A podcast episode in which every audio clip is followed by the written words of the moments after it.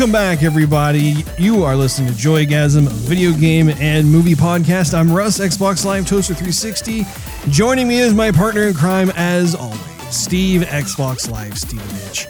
And Joygasm, the video game and movie podcast, turns three years old in episode 171 today, May 1st, 2020. We're going to keep things just simple and sweet. We're going to be catching up with each other, maybe doing a little bit of reminiscing over the past few years before going right into our topic of the day, which is our Streets of Rage 4 impressions, which you can fast forward to if you look at the timestamps located in the detailed section below. Steve, I cannot believe it has been three years. You know, I can believe it's been three years. Really? yeah, we have done quite a bit. We have we have done three E3s. We've talked about the, pretty much the life of the Xbox One uh, because that was about the time I moved out here, and we've we've talked about a lot of movies, had some people on, and been doing some changes and updates and meetings, and you know, it's I I can believe it's been three years it's it's been such a fun ride so far. I gotta say, I I think that it keeps us busy for sure. Like there are things that that you have to do. Like when you are in pursuit of trying to put as much as you can into the show like there's always things that you're striving for that, that you're looking to improve and that sort of thing but i gotta say like just looking back uh, over the past three years it's been a lot of fun to be able to continue to iterate on the show and, and just constantly have, like you said, like you have different guests on the show or having fun with some of the the production values of the show, that sort of thing. But also too, I think like like it all it all goes back to the the idea of having a creative outlet for you and I to be able to just talk with each other and also share with the rest of the world about how we feel about a lot of different things that exist within pop culture that other folks are experiencing for themselves. And I think it's also been a lot of fun with the fans and with folks who get in contact with us and be able to continue those relationships. It's it's been a lot of fun overall. I, I must say, I, I I'm actually kind of curious. Do you have a favorite episode off the top of your head that we've done? I mean, I, I, know that we're we are now at 171 episodes, but is there anything in particular that you can think of where you're just like, man, I really like that episode? There, yeah, a couple of them. I would, I like the episode that we talked about Cyberpunk 2077 for the first time when we watched the the trailer that was about 48 minutes long. That was an awesome episode. I liked our review of Blade Runner 2049, and I think when the Hot Wheels package came out for Forza Horizon 3, that was a good episode. Mm, yes, very much so. There are a lot of different ones. I've actually been having fun listening to some of the little snippets that I had taken out as as part of our our marketing and advertising where we play like a minute or two of different memorable moments from the show, and, and it, it's been a lot of fun looking back at how much of a I don't know like like the show itself acts as, as a time capsule. And so every single episode you if you listen to for uh, a second or third time it's fun to be able to see what was said not only like in terms of current events but also like the stories that we've told have been a lot of fun to go back and listen to and I must say, probably one of my favorite episodes is the first time when we had our topic of the day theme song, and you had no idea I was going to play that, and your your reaction was just priceless. well, that well, the reaction was probably like, "What is this?" But it was probably like, "How come you're turning this up to max in my headphones, about to blow out my eardrums and my eyeballs toward you?" so funny. It, like I think the the closest visual I could think of is like the Simpsons version of THX.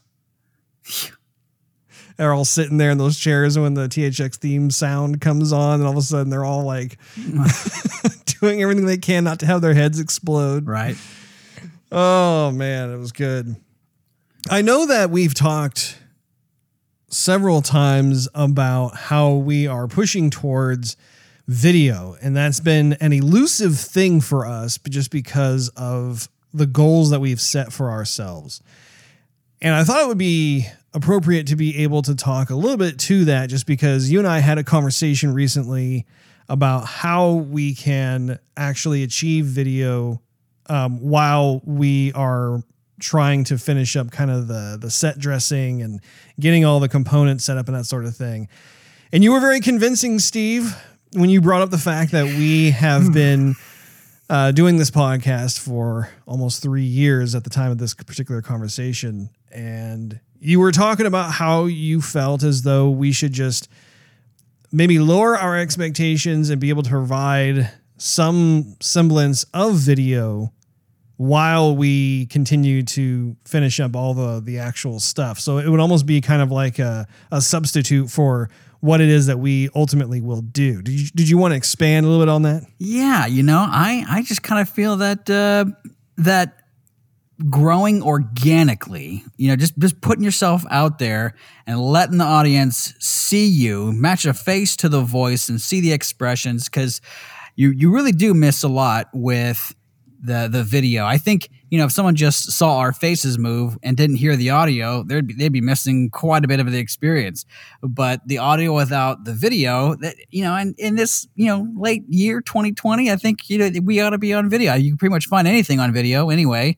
And I think a lot of folks would get more humor out of the show because we're, we're typically pretty animated, not with just with our hands, but our faces and movements and you know voices and whatnot. So it's one thing I think to to listen to the show and just hear our voices and and kind of imagine what we might be looking like, or it's it's something quite different. I think if if you were actually seeing one of us trying to strangle the other or slap each other, you know, or at least imitate that anyway, not in a physical form, but um, you know, when we're doing the voices and stuff, I mean, that that's that's pretty much that's half the humor, I think, than than actually saying something funny.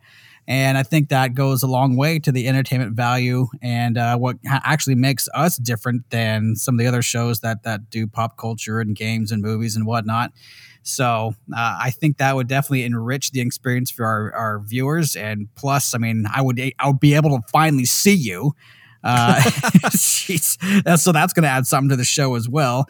And um, you know, I, I just think it's the right thing to do. I would have I would have liked to do this like in the very beginning when we were trying to find the best sound stage to to have the the, the purest uh, non-echo, non-interference, uh, you know, coming through the, the system, and we were stuck in your your closet with all that the clothes hanging up all around us, sharing one microphone and sitting on, you know, folding aluminum chairs.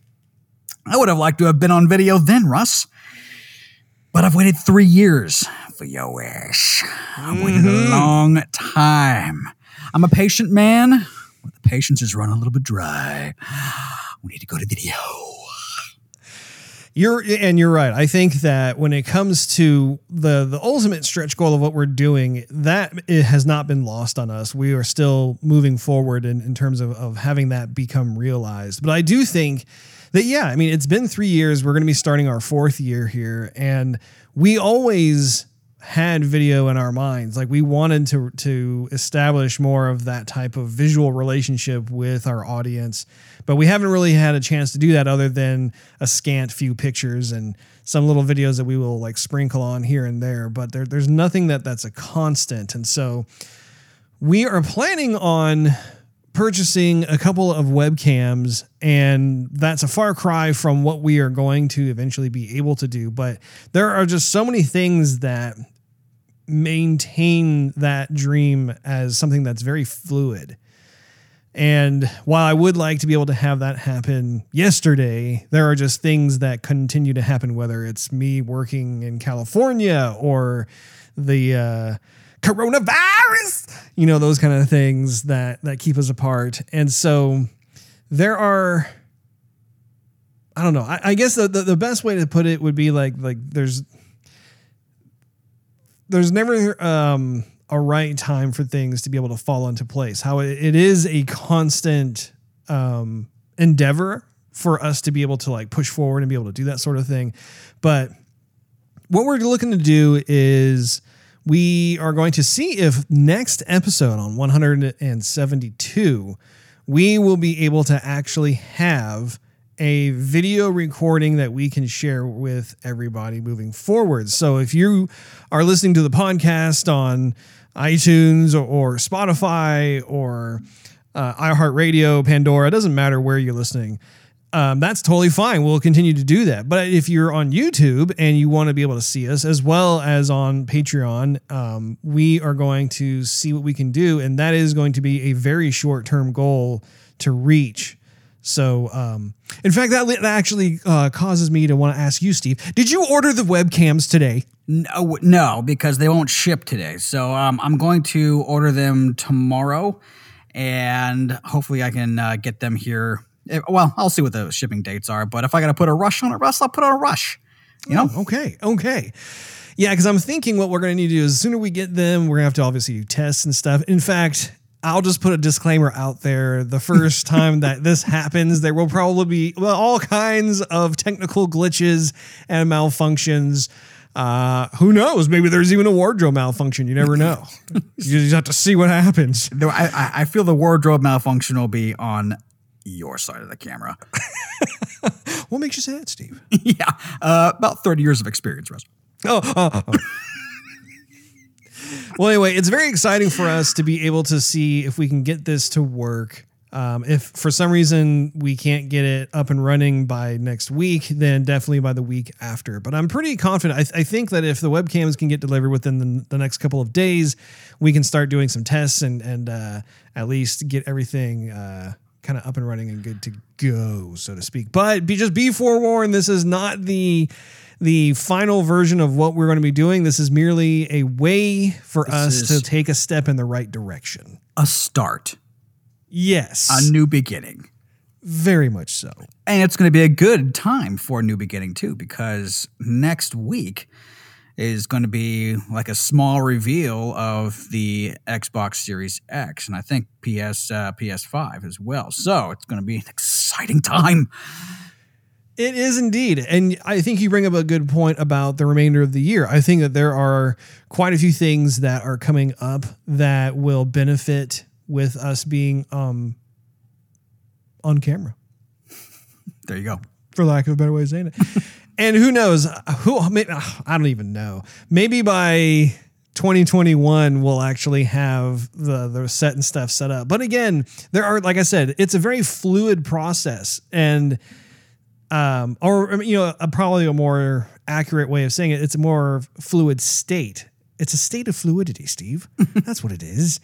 Because even uh, if we actually get all this stuff set up and whatnot, there's a very good chance that I'll be back in uh, California working at the the game studio, and uh, we will not be physically in the same location. So we'll have to continue doing it. So this, you know, all this stuff. That there's a there's a method to the madness, Steve.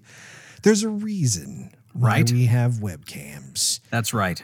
So we'll just we'll have to see how it goes. But I, for one, um, am so happy that we have hit our three year mark. Uh, I think it's been um, a joyride for sure. I think it's it's really cool to to see where we started, where we're at now, and we're just going to continue getting um, hopefully better and better. And there, I think it's it's it's it's a wonderful vehicle for us to be able to just geek out and talk about what's on our minds as it applies to video games and movies and any other type of area of pop culture. So, that being said, what have you been watching or playing this past week, Steve? Man, so my wife and I are one episode away from finishing this Jessica Jones crawl stretch out of a series.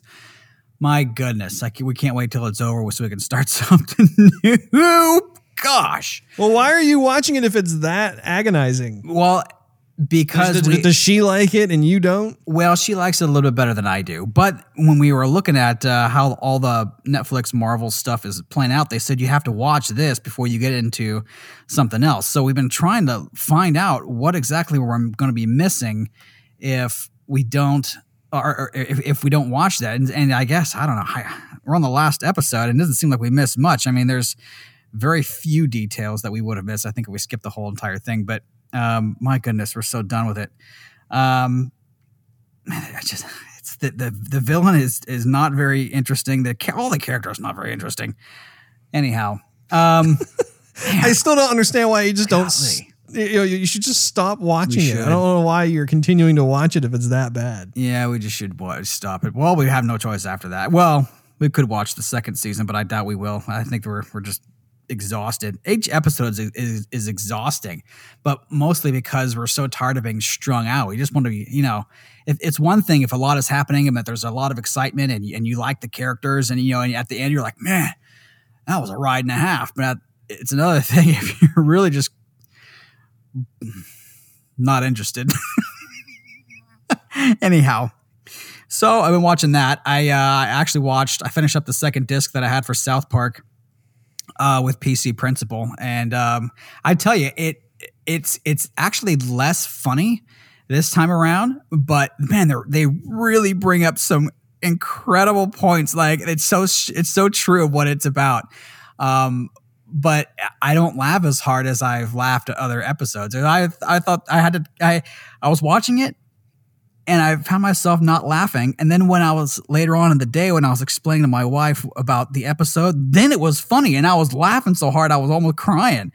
But I don't know how. The, anyway, I don't want to digress too far from that. But um, and it's interesting the way South Park has has uh, has turned. I, by the way, I haven't even played I, I have it downloaded to the hard drive. I haven't yet played uh, the, the the Stick of Truth or the Fractured But Whole. See, I beat the Stick of Truth, and I have yet to start. Well, okay, I barely started the sequel, but I need to definitely get back into that, as well as a huge uh, pile of other titles. Right. And lastly, I am at the end of Ace Combat, and it's ending exactly the way I had predicted it would end. Funny thing, um, because I was. Are you a soothsayer, Steve? Pretty much. I I, I guess it's still cool, but I, it does you know leave something to be desired because I thought towards the end, oh, maybe it's going to take a different turn. Sure enough, it's exactly the way I thought it was going to go. So I thought, yeah, all right, well, it is what it is. Glad it's on Game Pass. Well, there you have it. Anyhow, what about you, Russ? I have been enjoying Legends of Runeterra, Steve. And it has been probably the game I've been playing the most over this past week. It's been pretty crazy how uh, much I've got, gotten into the game, and I love it. I, I really do love this game. I think it is right up my alley in terms of the personality and character. I think it's great that it's a card game, and over the years, I've been expressing interest in some of these other card games, but I haven't really gotten into one and, and, played it continuously. And this is the game that I think has hooked me. I, it is it is so fun. I know that that they officially released the title on April 30th, so I was able to to get into the open beta for about a week and a half or so. We on when the, what's that? We Rush. Oh, uh, uh, uh I'm sorry, Steve we thank you got into the open beta. Well, you got into it for about two seconds. well, well, actually, you know what? well, it's been about. allow now. me to correct myself because you have you that is wrong. You told me that you have continued to play it, so Aww. I think that the it is an incredibly deep game.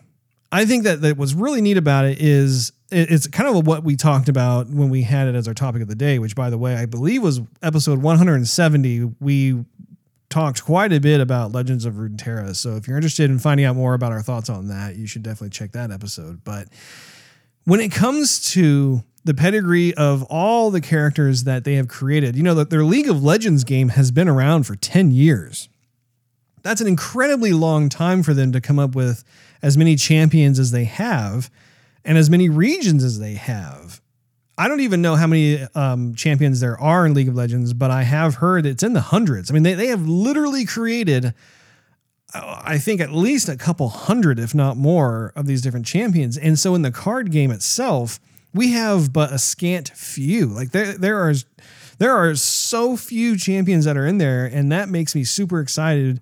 And I, I mentioned this in, in the the previous episode about how moving forward, this is going to act as a, just a natural way to continue supporting this title and adding more and more content. So it's just going to be this completely rich experience.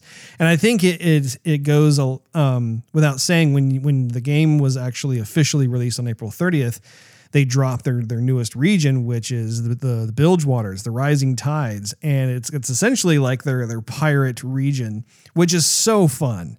I've I've been working hard at, at, getting a bunch of wild cards and unlocking the different characters, and I, I unlocked the the pirate board, and it is um, a stark contrast to some of the other regions that I've been playing because most of the regions you see in that game are, are kind of more fantasy oriented in the sense of like you have elves and you have people in medieval armor and that sort of thing. But the pirates is is definitely a world of their own and it, it has been a blast. It, their their entire strategy with that region is exclusive compared to any of the other regions, which I think at this point in time, what are there? I think there's a total of six regions now. Is that right? You know, I'll start that game and I only see like three different regions on my end. So I mean, I know I, the pirates are out and I did play them, but um, or at least you know the, I went through the tutorials, but I don't know how I can actually specify which region of cards I actually want. I just choose the most of the time the the rough and tough or whatever that one is, and I I go with that one. You know, they have like six or seven regions already, um, but um, our buddy Nick, aka Big Baby Moose, he also got into Legends of Runeterra and he loves it. In fact, he told me to tell you he hopes that you stick with it because he wants to play you as well in the game. And uh, and, and it's been a lot of fun being able to customize the decks. You know, one of the things too is the art on these cards are they're so good. I don't know if you if you know this, Steve, but if you have a card in your deck, you can I believe it's like if you right click on yeah, the card, yeah, I know that. You press the eyeball, and then mm-hmm. all of a mm-hmm. sudden it expands the card, mm-hmm. so like it's like this full screen uh-huh. artwork. I've seen it. Oh, I've done that many times. Yes. What do you, What do you think of the art, Steve? I, I think it's beautiful. I think they, I think I think they did a great job. I think they they had a good time with it. I think um, they probably just told the the the art dudes, the the artists, you know, just crack a beer, go off, have a great time, make some cards, come back and uh, show us what you got. And they go, oh, right, right on, man, righteous. We'll go out and do that. And then they had a, a ball, and they were all in a great moods when they did it. And they came back to this uh, L studio, and then they go, here's what we got. And then everybody looked at him like a deer in the headlights. Like, man, wow, you guys did great. We're going to throw all this up on, on the friggin' interwebs and people are going to love it. I think everybody had a great day. I think you're right. I think you're pretty close to what happened there, Steve. Pretty much on point. So anyway, been having a lot of fun with that. I've continued also playing in Final Fantasy VII Remake, and uh, I couldn't even begin to kind of tell you where I'm at. But there's a lot of uh, long hair and a lot of big swords, so it's it's been it, it has been a lot of fun. It's interesting to me being able to play a game like this at my age because some of the personalities in the game, I don't know if if it's because um, it's more of like a, a Japanese culture thing or if it's more of an angsty teenager thing. I'm not exactly sure, but like Cloud, for instance, he really doesn't have very much of a personality. Was that the, is that the case back in the original? Yes. Okay, yeah, because he he seems to be kind of a negative Nancy, uh, melancholy. Just uh, there, there's not a whole lot there, despite the fact that like there are all these uh, girl next door women types that are awesome to be around, and it's like right. why why is Cloud this constant wet blanket? Yeah, no, he's a wet blanket for sure. Uh, I'm wondering if if Square did that because, I mean, they they did script uh, him to do uh, or do and say certain things, but I almost feel like since you're the character who who plays um, plays him, I think they they're thinking that the player will inter- think about their own personality and put it for Cloud. I'm wondering if that's the case because I was thinking of Final Fantasy VIII later on, and Squall, the main character, hardly had a personality too. He's pretty like he's like a blank canvas. I don't remember him doing anything like out of sorts or whatever. Like you think that's like a method for the gamer to be able to relate and bond and kind of like make up their own story yeah, with the main character? I kind of think so because it wasn't until like Final Fantasy IX that the character really had a all the characters had strong personalities including the character that you play. I mean you could almost see him throwing a whoopee cushion under one of the characters chairs you know just being funny being silly being serious when you had to be.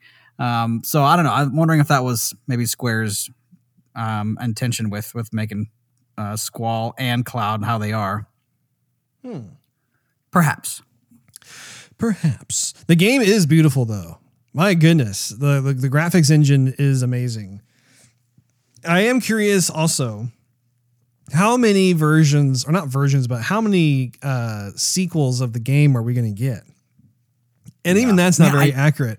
Like, I don't even know how to say it. Like, basically, how many parts? How about that? How many parts are we going to receive and have to purchase in order to get the full gameplay experience of Final Fantasy VII Remake? Because a lot of folks are considering though there will probably be like three releases, but then apparently there was um, some sort. I think it was like a Japanese publisher or or uh, member of the press who was interviewing the the director over um, at Square, and he was saying how he was he'd like to see uh, more parts to this thing because there's just so much to do. I'm I I, think I kind of have a little bit of a prediction here, Steve what's that rush if they go beyond three, because three, like, I- and I think I even said this a while ago. I know that three is kind of the magical number that consumers are willing to do, like, because they they view it as a movie. You know, you're, you have your your part one, part two, part three, and that's it. If they go beyond three, I think they're going to do seven parts. I really do. I think that that is the one way that they're going to be able to try and convince the gamers to continue purchasing these different parts of the the, the game overall because it is Final Fantasy VII and there is kind of a poetic bookend, if you will, to that sort of thing. Whether or not people are willing to purchase all seven parts or not, or if they're even going to do that, I have no idea. But just I, I, I'm just I'm here to tell you, Steve. I would not be surprised if that was the case. I just hope they do a little number on it if they end up releasing it for the Xbox because PlayStation. I mean, I said this, you know, a couple episodes ago, but they they they bring it out for PlayStation when they're right on the verge of having just incredible systems come out the the, the door. And it almost makes no sense because everybody who's playing it now is going to go, okay, yeah, there's going to be a graphics update, maybe you know, but it, ultimately it was made to run on the PS4, not the PS5. And so everything after this is going to be able to run on the PS5 just fine and look, you know, amazing. But the the way this game was intended, it's almost like like the the software on your phone.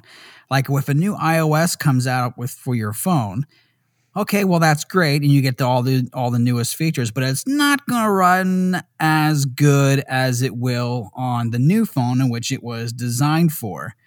And so I'm almost thinking like, yeah, you know, PlayStation, you know, Sony got the the the new game when it was released and they had all the excitement, but after that, I'm hoping that they just go to Microsoft and say, "Hey, you know, we're not proprietary to Sony, and um, what do you guys think? And you want to bring out Final Fantasy, this game, to to uh, Microsoft? I'm sure the gamers are going to love that too. And I don't know. I think that is a phenomenal uh, idea, and I hope they consider it. I hope that is going to be the case. Yeah, we're gonna have to see. I think at the very least, there will probably be a timed exclusive with Sony, and then after that, they could possibly uh, bring it over um, in that regard. So we'll just we'll have to wait and see. We'll have to see how that works out. To round out my week, though, I received uh, a couple of extra days off. I've, I, I actually have a four day weekend because we, as a team at 31st Union, met our milestone and um, Michael, who's the studio head, actually granted the team some um, extra time off to be able to recharge our batteries and re- reflect and refresh ourselves and just get ready for the next phase. And so I, re- I for one, really appreciate that. Definitely a big thank you to Michael for for allowing us to have a couple extra days because I know that everybody has been working super hard on what it is that we're doing and. Um, I know for myself, I I can speak for myself. I need uh, or needed that that extra time, and I, I really do feel like I'm ready for getting back to work and everything else, and I, and I'm, really glad that I have a little bit extra time here with the family before doing so. One of the funny things too is it has been about two months, maybe more, two and a half months since I had a haircut, and like my hair was driving me absolutely bonkers. I could not stand how like scraggy and unkempt my hair was. And of course, we can't go to a barber because of the whole COVID 19 thing. So my wife ended up cutting my hair. She gave you a quarantine cut? She gave me a quarantine cut, Steve. That is correct. and it was it was a lot of fun. You know, um, my my five year old daughter was was hanging out. We we set up this this little chair situation out in the backyard porch area, and we ended up using like an empty Michaels plastic bag as like my. Uh, I don't know what, what do you call those things that they drape over you, like the, like those Yeah, little it's like a- coverings. It's a man bib. A man bib, yeah, exactly. A, a, a body-sized man bib. But anyway, um, we ended up like making a, a small hole on the bottom part of the bag for my head to fit through, and so I have this upside down Michael's plastic bag on my body, and then I put a, I have like a some sort of like worn, bleached out pink towel that's on my over my my pants, my lap, you know. And uh, my wife has never ever cut hair before. She did a good job. I gotta say, like, like when all was said and done, I was really impressed. I was like, man, this looks really good. And she ended up using like she didn't even have like barber scissors or anything like that. She used like her huge, you know, those huge scissors that she has with like the golden handles. you used to like cut Christmas wrapping paper with or whatever. Yeah. And so The scissors Yeah, was- you don't want near your face. Yeah, those. Yeah, she she kind of scared me a couple of times. Where like I, I almost thought that she was gonna like cut off the top por- portion of my ear or something. Uh, she did jab me in the face a couple times unknowingly with the the comb because she was trying to you know hold the comb and the scissors in one hand, and that was pretty funny. But overall, though, man, she did a really nice job, and I look a whole lot better than I did before she went to work on me. That's for sure. So big shout out to my wife for that. And honestly, I mean, I told her, I said, hey, if you're down for doing this sort of thing once a month. That would save us money. I mean, like that would be a great money saver, and, and not to mention the fact that she like what she does, she'll she's only going to get better at. So, I I do think part of it has to do with the fact that she's an artist and so i think she has kind of that natural instinct to like get things to look good and everything else uh, i don't know I, I do think that there is a contributing factor when it comes to that so Did you check the back of your head to see if she ended up etching something back there artistically? Um, no, she did threaten that she was gonna like I can't remember what she said. She was like gonna write her name or I don't know something like that. I was like, oh, there's there's there's you know there's so I don't know little hair that's there. I, I just I, I hope you don't do anything like that. But no, she she did a, a great job and um, Vivian absolutely loved it too. She she was watching and curiosity and everything else. So a good times. And other than that, uh, we were, um, you know, checking out Streets of Rage 4, which we're to jump into.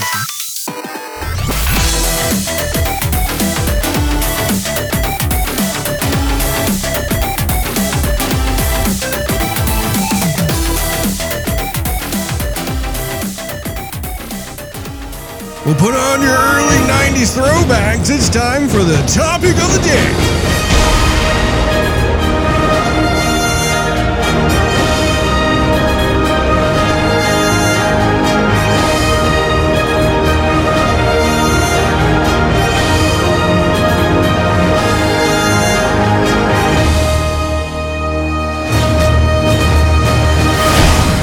Topic of the day is the Streets of Rage 4 impressions. This is a game that was released earlier this week and is a throwback to the classic Sega Genesis fighting brawler.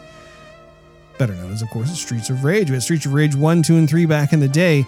There is a new developer who has actually painstakingly gone through and has done a facelift, if you will. That seems to be kind of a, an ongoing trend with all these remakes of classic games. But Steve and, I were, I were don't mind in the least and and and the in the least. the least. in the least. Yes. And I agree. I, I don't mind it at all either. I think that um, we have been very fortunate in the sense that these remakes that have been coming out have been love letters to their respective properties. And unless it goes downhill and becomes like these horrible experiences, I say bring them on, keep them coming. But we ended up the other night sitting down at our own respective uh, couches, if you will, and we were able to play on Xbox Live Streets of Rage 4 co op. I gotta say, I'll, start off with uh, with my, my initial uh, high level impressions of this.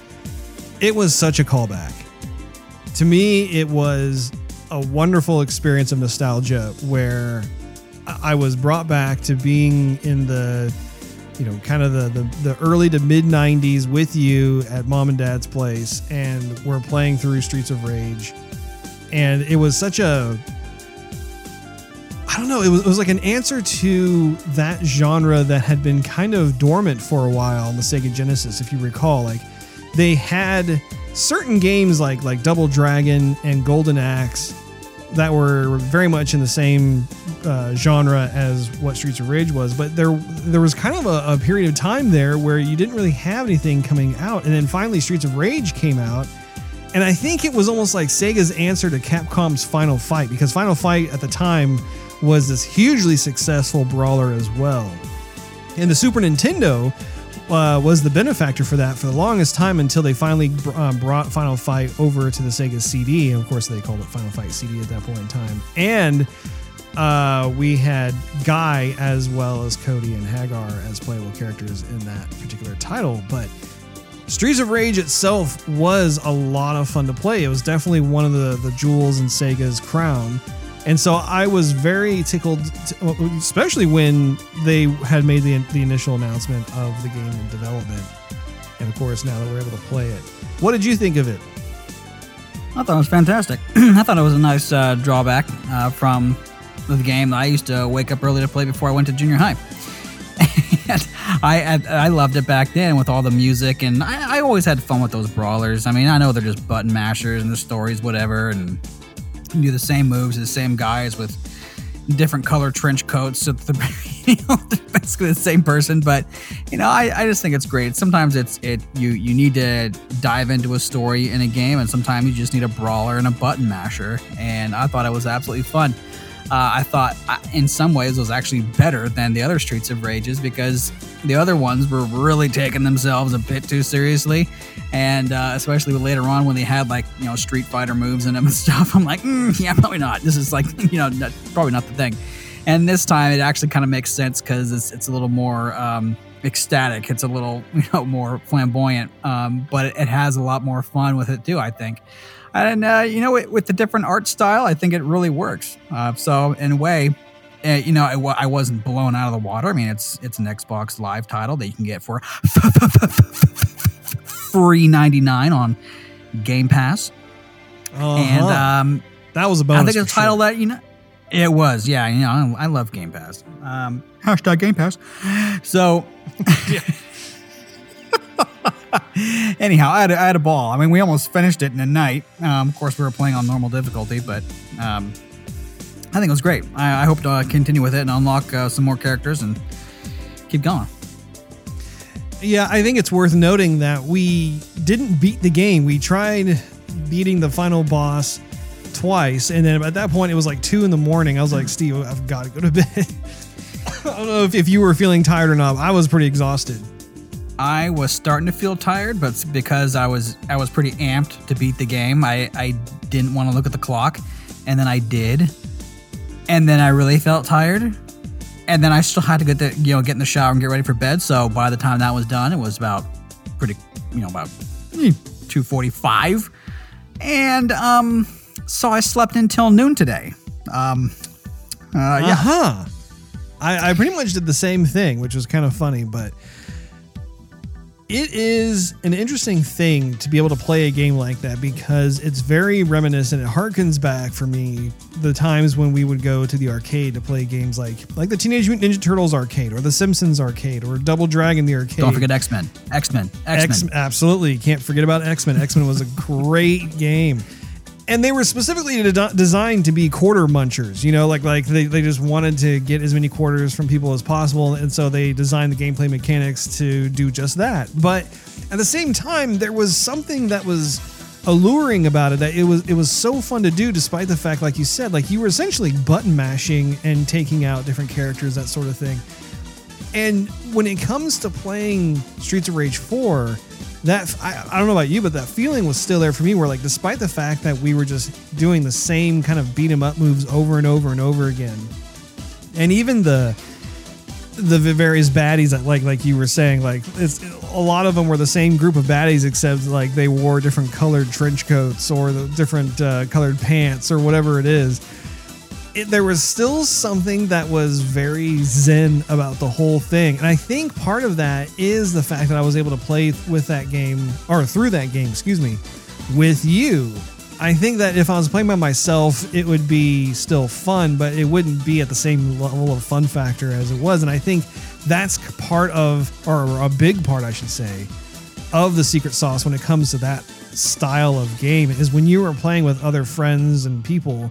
That's where it's a lot of fun to be able to have just a lot of characters running amok on screen, doing all kinds of special abilities, and sometimes you get lost in all of the the visual eye candy, but I don't know, like like sometimes I don't necessarily need some sort of next gen crazy graphic experience, although I do love those as well. But sometimes having a just a nice 2D side scrolling brawler is exactly what the doctor ordered. Do you, you agree? Yeah, actually, I do. Uh, I mean, I, I, don't want I don't want a ton of them. I mean, if I if if Final Fight and Streets of Rage and the X Men, Turtles, Simpsons all came out as you know button masher button masher brawlers. I think I'd be pretty sick of it, but we haven't had one of them in a long time, and, and I've been playing Flight Simulator, and I've been playing some you know third person shoot, and um, you know some RPG stuff, and so yeah, yeah, this kind of fits right in. It feels great. Let's talk about the art direction of this game.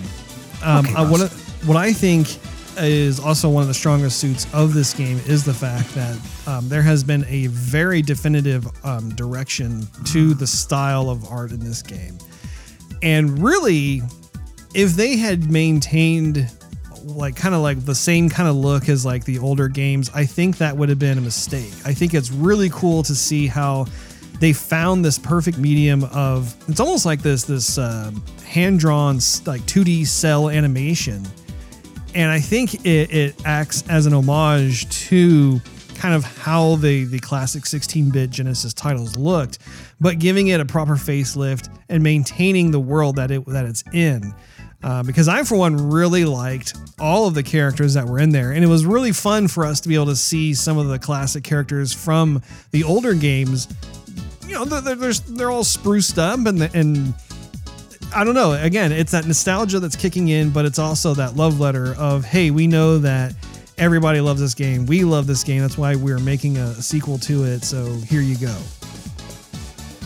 You know, one thing I wish they added though is I wish you know through the game you're you're buying a bunch of you know not you're not really buying, but you're picking up money and you're getting points and yeah, the points, I guess you can get enough of those and you can get an extra life, and that's fine. But I wish they kind of they, they, they did give you a way to like unlock more moves, more additional, you know, moves that you could do because you you you learn what you can do, which was like you know the throw and the jump and the kick and the punch, and you, know, you got a couple special moves and whatnot. But I mean, after a while, you kind of think that man, we've been fighting a whole lot. Uh, I might have learned something new um, as I've traversed and kicked butts across uh, New York City. you know what I'm saying?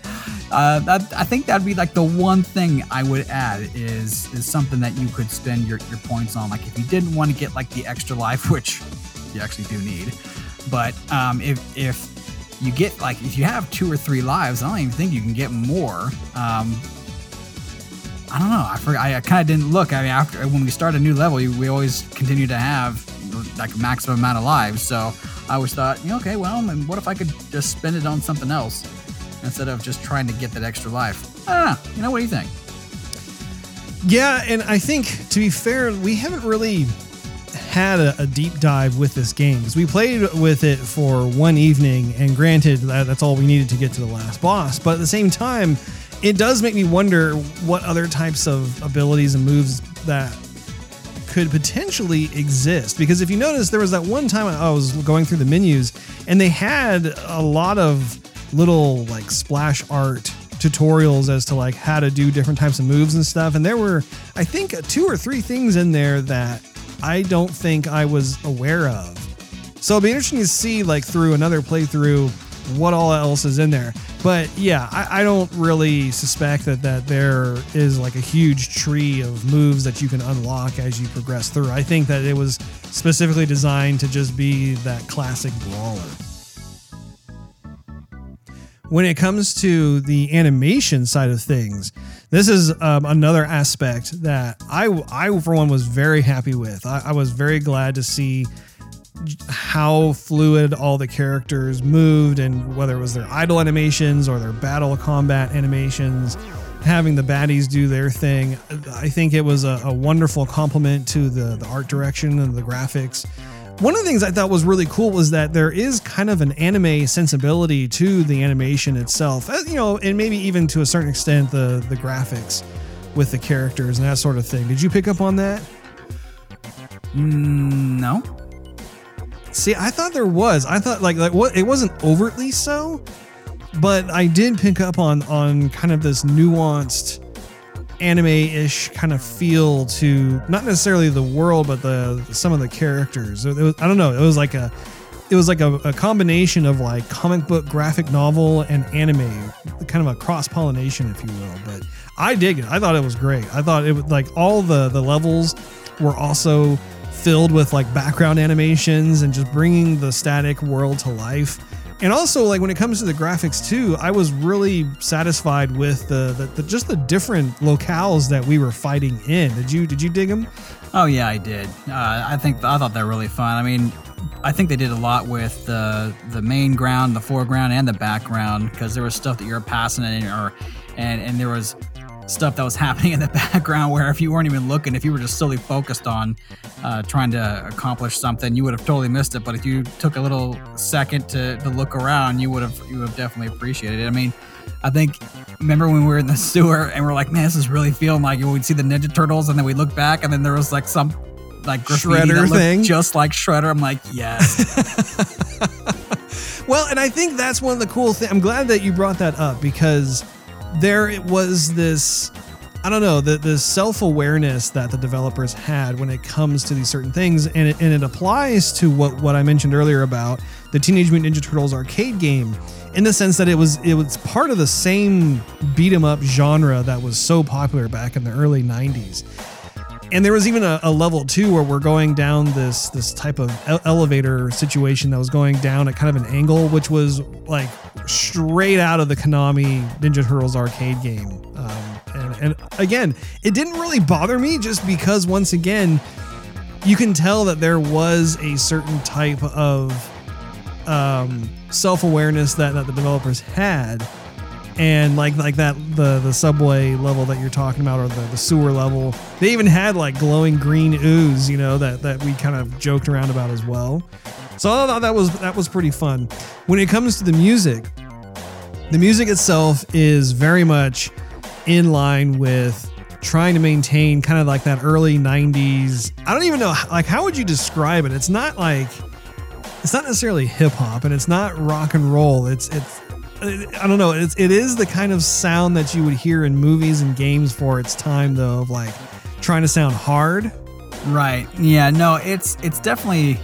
I mean, there's definitely some some 80s to early 90s beginning hip hop in there, where it's kind of goofy or sometimes trying to be serious, but they didn't know how to really work the bass with the electronic beats yet. Yeah. so I mean, it, it, it's not trying to sound hardcore, but it's trying to give you like a good like two step beat kind of deal. But I mean, other other levels will have some some pretty wacky kind of hard action movie kind of you know MIDI music to them. That's a lot better than MIDI, but um, anyhow. But yeah, so for example, uh, some of it actually harkens back to Streets of Rage 1 and 2, where you kind of had like pan flutes playing with uh, with the synthesized like with the pan flutes or whatever. I don't know. I mean, it sounds good, but you can definitely tell, like, yep, that's not music. That's probably like smooth jazz to today's standards. You know?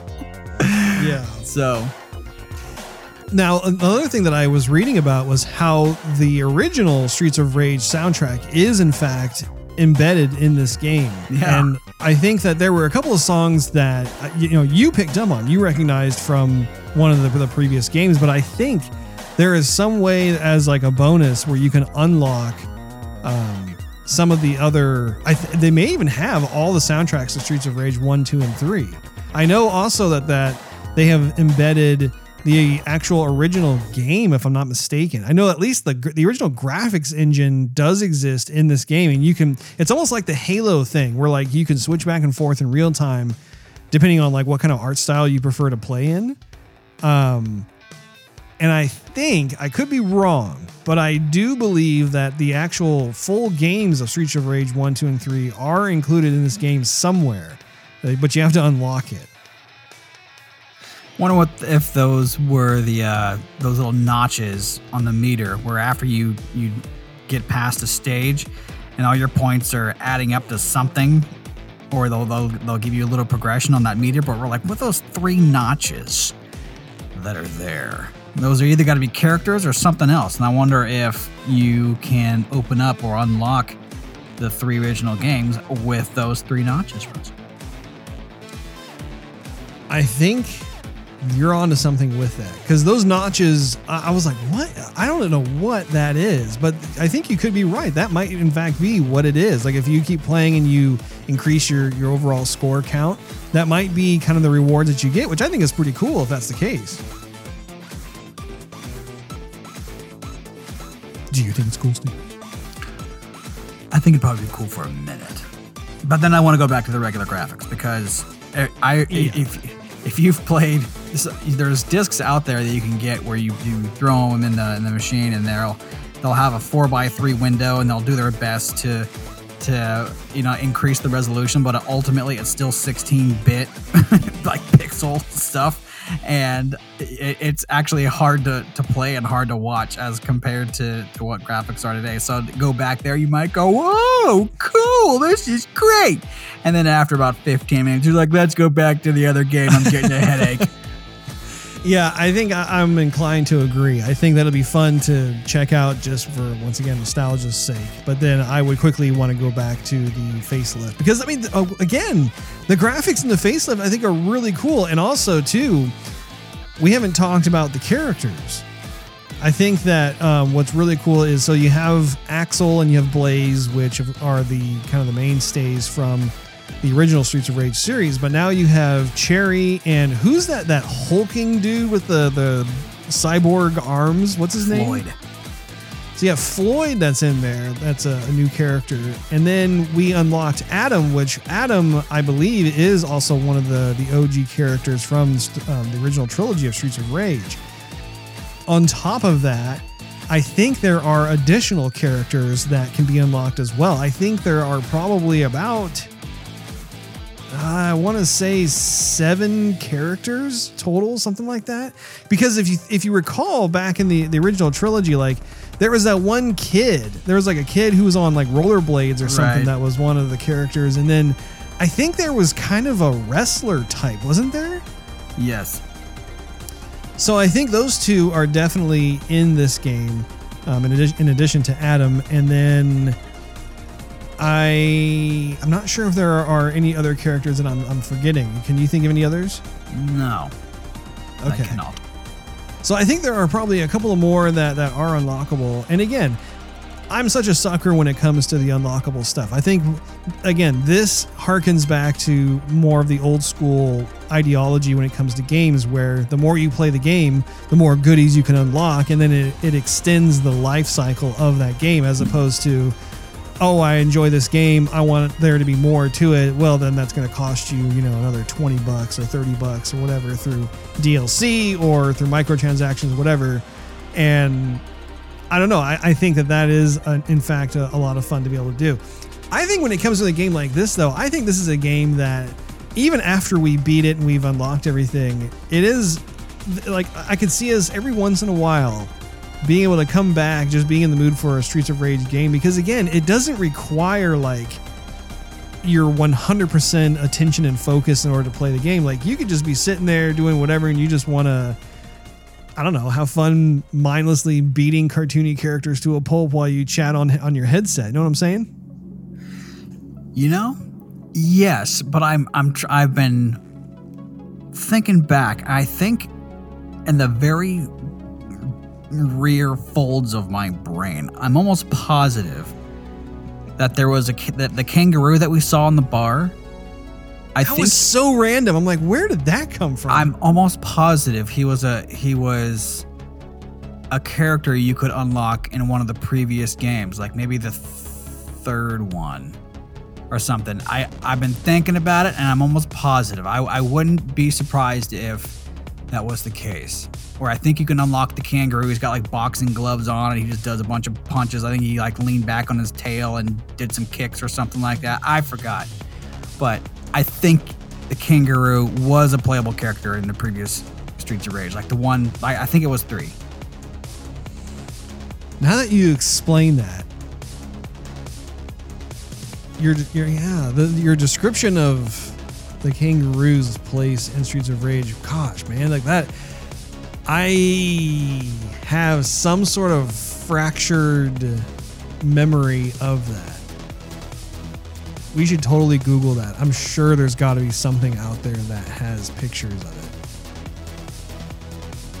But we'll have to take a look at that. Um, you know, one thing, one thing I'm, I'm glad they did though is from Streets of Rage One, you had like these this special ability where you basically call in the cops. You're here getting fisticuffs with all the bad guys, punching and kicking, but you know the cops aren't doing their fair share, I guess. But they'll bring the guns, the big guns, when they're called in. and Yeah. so, um, you know, I think one, you know, depending on if you were, you know, which character you were, this would, would this would be different. But uh, one, you had a bazooka, and they, the guy would, you know, shoot it in the air, and it would land and do like this big fiery, circly explosion. And then another time, I think somebody like shot a bunch of uh, like exploding shells or something like that, and so they would land and they'll explode kind of around you. Or and I forgot what the third one was, but I'm kind of glad they they did away with that because that's only so-so. But um, more so like bigger special abilities, uh, I think were were are, are much better translated into the game. Like okay, you know, you, you, you do one, you can execute one big move, but then it, it'll it'll take a while for you to be able to do that once more. So I'm glad they they decided to go that route. Yeah, I, I definitely love that. Um, if if I had a, a particular critique of the, the game itself, I would say that um, it was a little unnerving to see how like every single police officer was like this Caucasian dude with a, a mustache. Yeah. it was a little bizarre. It was like the entire police precinct were uh, white males who like, and the body types were kind of weird too, in the sense that like they were strong, but they were fat. It was like this weird fat strong thing that they had going on. But um, I know that they were trying to be silly with that, but I, I don't know. For some reason, it kind of stood out to me. I was kind of like, uh, uh, okay, well, so be it. Let's continue. And you're right, though. By the way, I, I was looking up while you were talking, and there is, in fact, some sort of way. There's like a hidden character that is that that boxing kangaroo that that existed in Streets of Rage. That's pretty funny. Um, there was also like an old man character, like a main character from Streets of Rage Three, that um, you could play as. So it makes me curious if if he also exists as an unlockable character. I think he'd be pretty old from Streets of Rage 3 to Streets of Rage 4. Oh, Well, again, I mean this this is designed to be kind of a you know a throwback to the true. Yeah. Although what what's the what's the dude in the white shirt's name? What's his name? Adam? Oh, Axel. Uh, Axel. he you can definitely tell like they made him age quite a bit. Oh yeah. Yeah, definitely. Um, and it, it's so funny, like looking at these pictures of like, I mean, there there's a huge difference between the graphics of Streets of Rage 4 versus the classics. Uh, no question whatsoever. But um, I, for one, am very grateful that they decided to move forward with this. And I I think that if you're a Sega fan out there and you enjoyed the Streets of Rage series, you really are. You're gonna like this a lot. And and also even if you're just a fan of like the classic brawlers, it's it's a fun game to to sit down with and, and remember like those quarter crunchers back in the day. Um, yeah, I, have got nothing but fun things to, to say about it. And, and, honestly, I hope they continue. I hope that they make enough money that they're able to make a Streets of Rage 5. I think it'd be continuing to, um, through this whole Metro City thing and having more characters they introduce. And, and even to your point, Steve, like being able to perhaps inject even more different types of fighting styles and abilities and over the top goodness when you call in kind of your your ultimates or your special abilities. I think that'd be a lot of fun. But uh, what are your concluding thoughts? Yeah, I think if you're if you have Xbox Game Pass, you're gonna do yourself a favor and get it because uh, why not get it and have some fun for free versus uh, paying was it twenty eight bucks for it? Yeah, it was like, 28 bucks. or $29. Yeah. Yeah. I mean, 28 29 I mean, that's not even very expensive, but um, I mean, if you can get it for free, you know, uh, shout out to Xbox Game Pass. I think it's great. And I think they did a wonderful job with uh, the music and the characters, and the overall fun factor was even higher than I think it was last time. And I had fun. Well, that wraps up this episode of Joygasm. Make sure you tune in next week. Thanks for hanging out with us. If you enjoyed this episode, we invite you to check out patreon.com slash joygasm, which is spelled J-O-Y G-A-S-M, and consider becoming a monthly contributor. You'll get exclusive perks and early access to the show, not to mention it really helps us continue doing what we love to do. Also, you can follow us on social media and YouTube. Just do a search for Joygasm TV. Last but not least, you can do a search for Joygasm TV on Twitch to see us stream our gaming adventures live. We'll see you next week.